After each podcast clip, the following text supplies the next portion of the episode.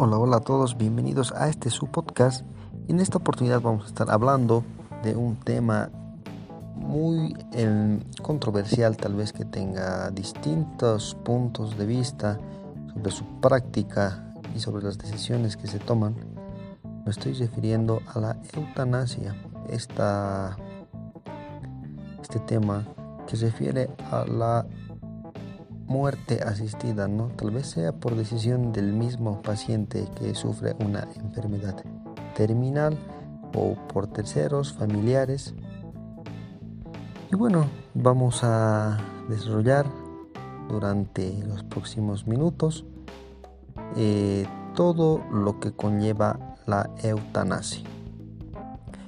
Muy bien, continuamos. ¿Qué es la eutanasia? La eutanasia es la intervención voluntaria que acelera la muerte de un paciente terminal con la intención de evitarle el sufrimiento y el dolor en su cuerpo. La eutanasia es acabar con una vida de mucho sufrimiento sin dolor. La eutanasia es aquel procedimiento voluntario, intencionado, estudiado y consciente que realiza un médico para acelerar la muerte de un paciente terminal de algún padecimiento incurable. A solicitud consciente, estudiada y deliberada del enfermo o familiares, quienes plenamente enterados de que no existe tratamiento curativo para su dolencia le solicitan al médico que la realice sobre el paciente para así acabar con sus dolencias que son intolerables e intratables. Existen eh, diferentes leyes sobre la eutanasia en cada país. El Comité Selecto de Ética Médica de la Cámara de los Lores británica define la eutanasia como una intervención deliberada emprendida con la intención expresa de poner fin a una vida para aliviar el sufrimiento intratable.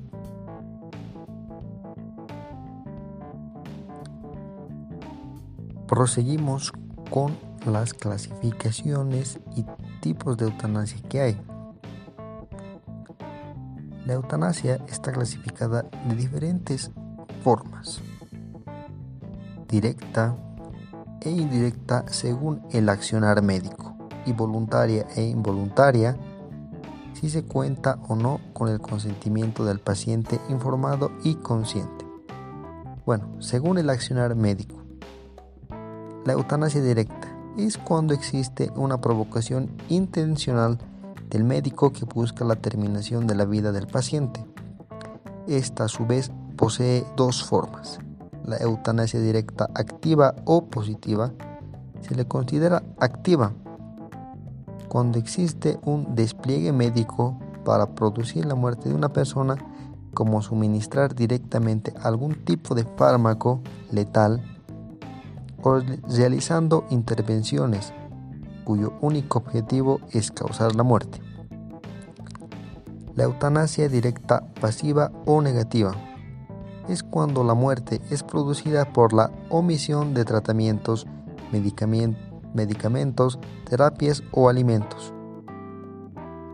En este tipo de eutanasia, la actuación del médico es negativa, pues su conducta es de no hacer en otras palabras, se culmina todo tipo de actividad terapéutica para prolongar la vida de una persona que se encuentra en fase terminal, pues se ha concluido que el tratamiento es inútil para el mejoramiento del paciente. Pasamos a la eutanasia indirecta. Este tipo de eutanasia es la que se verifica cuando se origina sin la intención de causar la muerte del paciente. Según la definición de eutanasia, la indirecta no lo sería, pues no uno de los elementos de esta práctica es la provocación intencional de la muerte. En todo caso, la indirecta se da como resultado de efectuar procedimientos médicos intensos con intención terapéutica que pueden producir la muerte. Pasamos a la eutanasia según la voluntad del paciente. Según la voluntad del paciente, esta puede ser voluntaria. Esta se da cuando la persona afectada es quien toma la decisión o familiares obedeciendo los deseos de la persona que está padeciendo y que se los ha expresado con anterioridad en algún tipo de documento o grabación, pues proceden a realizar y autorizar la eutanasia. La no voluntaria. Esta ocurre cuando un tercero toma la decisión, pues como no es posible saber la voluntad del paciente, ya que no pueda expresarla, es que otra persona toma la decisión por él. La involuntaria. Esta sucede cuando un tercero toma la decisión, pues no es posible averiguar la voluntad del paciente por la imposibilidad de expresarla. Este no ha dejado expresa su voluntad y no se le consulta a los parientes.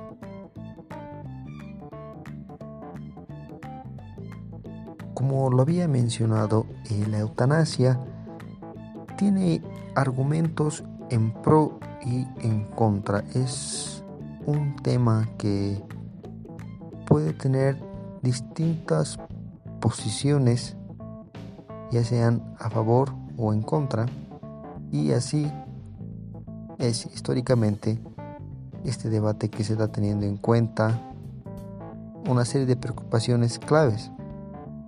Según el estadounidense, oncólogo y bioético Ezequiel Emanuel, opositor de la eutanasia, los partidarios de esta han presentado cuatro argumentos principales. Primero, que las personas tienen derecho a la autodeterminación y por lo tanto de permitirles elegir su destino. Segundo, ayudar a un sujeto a morir podría ser una mejor opción que requerir que continúen sufriendo. Tercero, la distinción entre la eutanasia pasiva, que a menudo está permitida, y la eutanasia activa, que no es sustantiva o en la cual el principio subyacente, la doctrina del doble efecto, es irrazonable o poco sólida. Y cuarta, permitir la eutanasia no conducirá necesariamente a consecuencias inaceptables. Los activistas a favor de la eutanasia suelen indicar que en países como Bélgica, Países Bajos y en Estados Unidos, como en el estado de Oregon, donde sí ha sido legalizada y no ha sido nada problemática. De manera similar, similar Emanuel argumenta que hay cuatro argumentos principales presentados por los oponentes de la eutanasia. Que no todas las muertes son dolorosas. Que están disponibles alternativas como la interrupción del tratamiento activo y que son combinadas con el uso del alivio efectivo del dolor. La distinción entre eutanasia activa y pasiva es moralmente significativa y la legalización de la eutanasia colocará a la sociedad en la falacia del efecto dominó, lo que conducirá a consecuencias inaceptables. Es así que en el 2013, en el estado de Oregon, el dolor no era una de las cinco razones principales por las cuales las personas buscaban realizarse esta práctica. Los principales motivos fueron la pérdida de la dignidad y el temor a ser una carga para los demás. Si bien sabemos que alguien en estado terminal puede sentirse una carga, ¿no? Porque también es un gasto de dinero eh, seguir pagando tratamientos, eh, medicamentos, para que la persona pueda recuperarse. Pero en este caso, como dijimos, son personas que tienen enfermedades incurables y que no tienen tratamiento y que sus familiares a pesar de eso todavía tienen la esperanza. Pero como sabemos eh, deciden tomar esta decisión. Muchas veces las personas que toman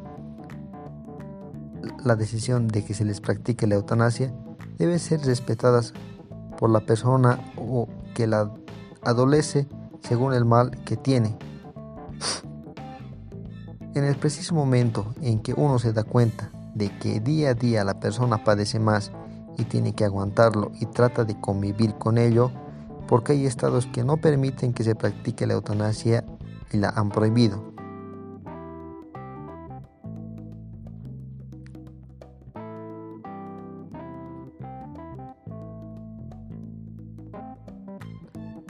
Bueno, ¿y cómo es visto esto desde la opinión médica? Las opiniones de los médicos sobre la legalización de la eutanasia están divididas. Así lo muestra una encuesta realizada por el Institut National de la Santé de la Recherche Medicinale INSER, que sería el Instituto Nacional de Salud e Investigación Médica, efectuada en el 2003 que muestra que 45% de los médicos de familia franceses están a favor de una despenalización de la eutanasia equiparable al porcentaje obtenido en los Países Bajos. Los autores del estudio informan que los médicos más involucrados y cómodos con los cuidados paliativos y con el seguimiento al final de la vida son a menudo más hostiles a la legalización de la eutanasia, en comparación con aquellos que se sienten incómodos con los pacientes al final de su vida. El mismo estudio apunta a una tendencia, particularmente entre los médicos que no han recibido capacitación específica en técnicas como la reanimación o la sedación, equiparándolas con la eutanasia. Finalmente, indica una correlación estadística entre la tendencia a hacer esta asimilación y el hecho de declararse a favor de la eutanasia. En todos los casos, independientemente de si la eutanasia está penalizada o no, lo que está en juego para los médicos y los equipos de atención sigue siendo lo ético. La ley no prevalece sobre la reflexión ética y personal en la elección de los actos al final de la vida, inyecciones letales, decisión de detener el tratamiento o sedación terminal. En el caso de la eutanasia en particular, la cuestión de su legitimidad ética no se confunde con la cuestión de su legalización o despenalización. En este sentido, la filósofa francesa Marthe Sprancy señala que permitir explícitamente a que los miembros de la profesión médica den muerte, aunque solo sea con el propósito de aliviar los sufrimientos de los pacientes, incluso por parte de los propios médicos, como más problemáticos que la realidad del gesto en sí, de ver cumplido en el silencio de la relación médica a causa de posibles consecuencias. En el Reino Unido, el grupo en pro del suicidio asistido Dignity on Dying cita investigaciones contradictorias sobre las actitudes de los médicos hacia la muerte asistida. En la encuesta publicada en el 2009 sobre medicina paliativa, la cual arroja en el 64% de los encuestados que apoya la muerte asistida, en los pacientes tiene una enfermedad incurable y dolorosa, mientras que el 36% se pone. En un estudio revelado en BMC Medical Ethics, el 49% de los médicos encuestados se opone a cambiar la ley para permitir la muerte asistida y el 39% está a favor de tal cambio legal. puntos de vista religiosos. También la, religión juega un papel importante sobre eh, la eutanasia, sobre esta decisión de morir y manejar la muerte eh, así de esta manera, ya que no se da tal vez de una forma natural, pero vemos a ver qué dicen los religiosos sobre esto. Si bien el punto de vista sobre el tema no es no necesariamente se entrelaza directamente con la religión, a menudo afecta la opinión de una persona. Si bien la influencia de la religión en los puntos de vista de alguien hacia los cuidados paliativos hace una diferencia, a menudo desempeñan una función más pequeña de lo que podría esperarse. Se realizó un análisis de la conexión entre la religión de los adultos estadounidenses y su punto de vista sobre la eutanasia para ver cómo se combinan. Los hallazgos concluyeron que la afiliación religiosa con la que cada persona se asocia no necesariamente se relaciona con su postura al respecto de la eutanasia. Las investigaciones muestran que, si bien muchos pertenecen a una religión específica, es posible que no siempre vean todos los aspectos de la eutanasia como relevantes para ellos.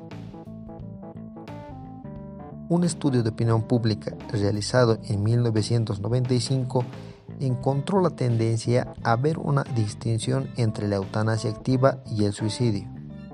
Se ve claramente afectada por la afiliación religiosa y el nivel de educación.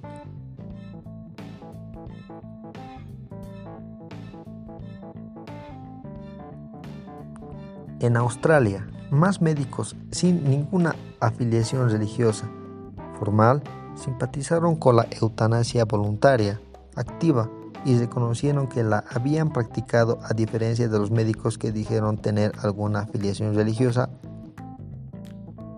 De aquellos que se identifican con una religión e informan de una afiliación protestante, fueron intermedios en sus actitudes prácticas entre los grupos agnósticos, ateo y católico.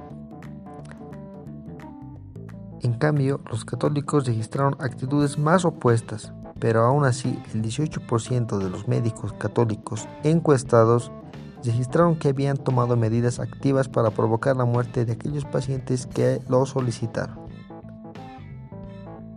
Y bueno, yo les pregunto a ustedes, ¿están a favor o en contra de la eutanasia?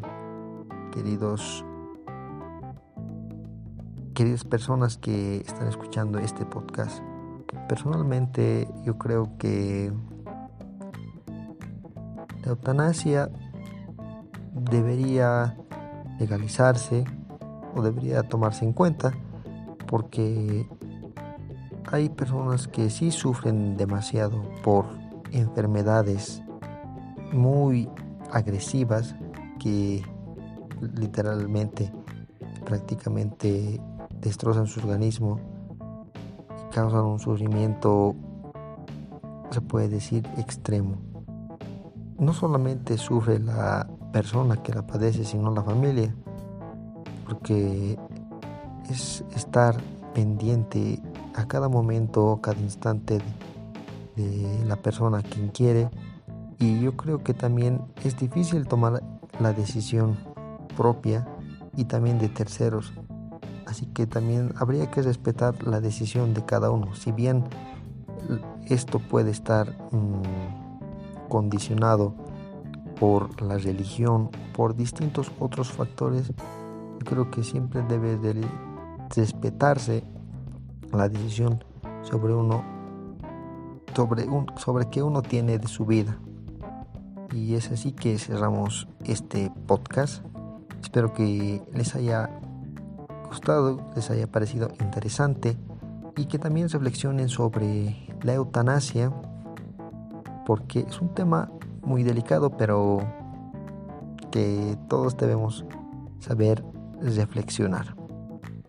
Sin nada más que decirles, me despido. Mi nombre es José Coca y será hasta otro podcast.